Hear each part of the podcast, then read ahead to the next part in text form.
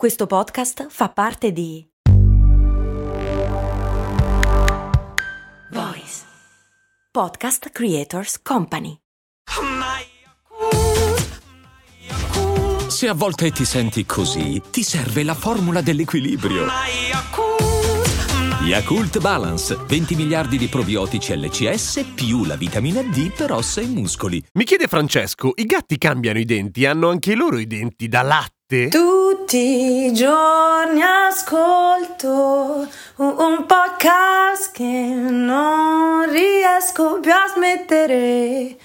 Cose molto umane è il suo nome ed è di Giampiero Kesten. Ciao, sono Giampiero Kesten e queste è Cose molto umane. I gattini hanno i dentini da latte lattini? Sì, anche i canini hanno i dentini da lattini e non solamente i canini nel senso dei denti canini, ci siamo capiti. Insomma, ci sono un casino di mammiferi che cambiano i denti, la maggior parte direi. E la ragione per cui noi, i gatti, i cani e un casino di altra roba cambia i denti non è perché si consumano in fretta prima e poi durano di più, è semplicemente che ci crescono le mandibole e le mascelle e quindi i denti piccoli a quel punto non ci servono più una minchia. D'altra parte non potremmo crescere con i dentoni mattoni grandi sin da cuccioli perché faremmo cagare esteticamente, ma non sarebbe quello il punto, non riusciremmo bene a muovere la bocca. Noi lasciamo completamente senza denti. I mammiferi, la maggior parte, nascono con i denti piccoli, se non altro. Al crescere delle mandibole, delle mascelle, insomma, ci cresce la faccia, ci cresce la bocca, i denti cadono e vengono fuori dei denti più grossi, massicci, incazzati, che ci accompagneranno per il resto della vita a noi. Agli elefanti, per dire no, agli elefanti crescono i denti tante volte, tipo l'ultima volta quando hanno 30 anni di età, perché i molari degli elefanti, siccome mangiano tante tante fibre, si consumano in fretta. Succede un po' la stessa cosa anche ai canguri, dove i denti da dietro migrano verso davanti, ma non sempre, non continuamente. Gli unici mammiferi a cui i denti crescono continuamente sono i roditori, che però non crescono di numero e nemmeno ricrescono una volta che cadono, semplicemente continuano a crescere. D'altra parte si chiamano roditori proprio per quello, perché devono rodere continuamente per limarsi i denti per non avere quel problema che avremmo noi se nascessimo con i denti grandi, ovvero di non riuscire a muovere la bocca perché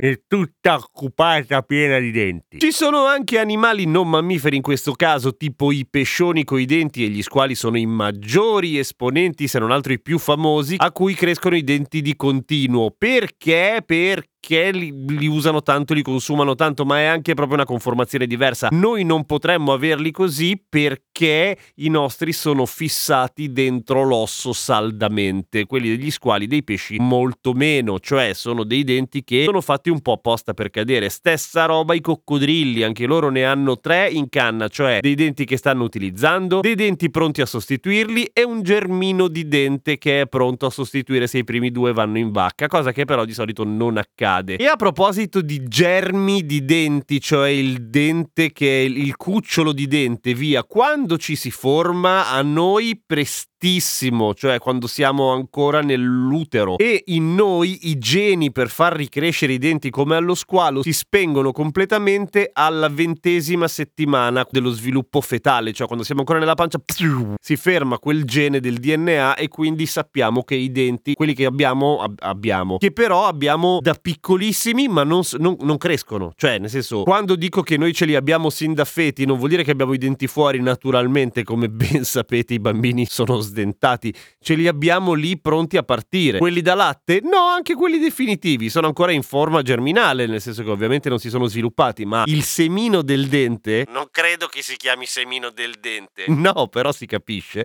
Ecco, quella roba lì c'è da subito, motivo per cui, come avevamo già detto in una vecchia puntata di cose molto umane, non c'è cosa più brutta di un cranio di un bambino, un po' perché è un cranio di un bambino e quindi non si dovrebbe vedere, oppure una radiografia del cranio di un bambino che è un po' meno cruento cruento perché si vedono tutti i denti pronti a partire e fa abbastanza schifo, soprattutto a quelli che come me sono tripofobici. Che cos'è la tripofobia? È quella paura dei buchi tutti vicini, ne abbiamo già parlato a lungo in una vecchia puntata di cose molto umane. La numero 88 vecchia tanto tanto. Come passa il tempo? Pro tip, ma i dentini dei gattini poi li mettono sotto il cuscinini e arriva la fatina pelosa dei denti dei gatti? No, li mangiano e li cagano.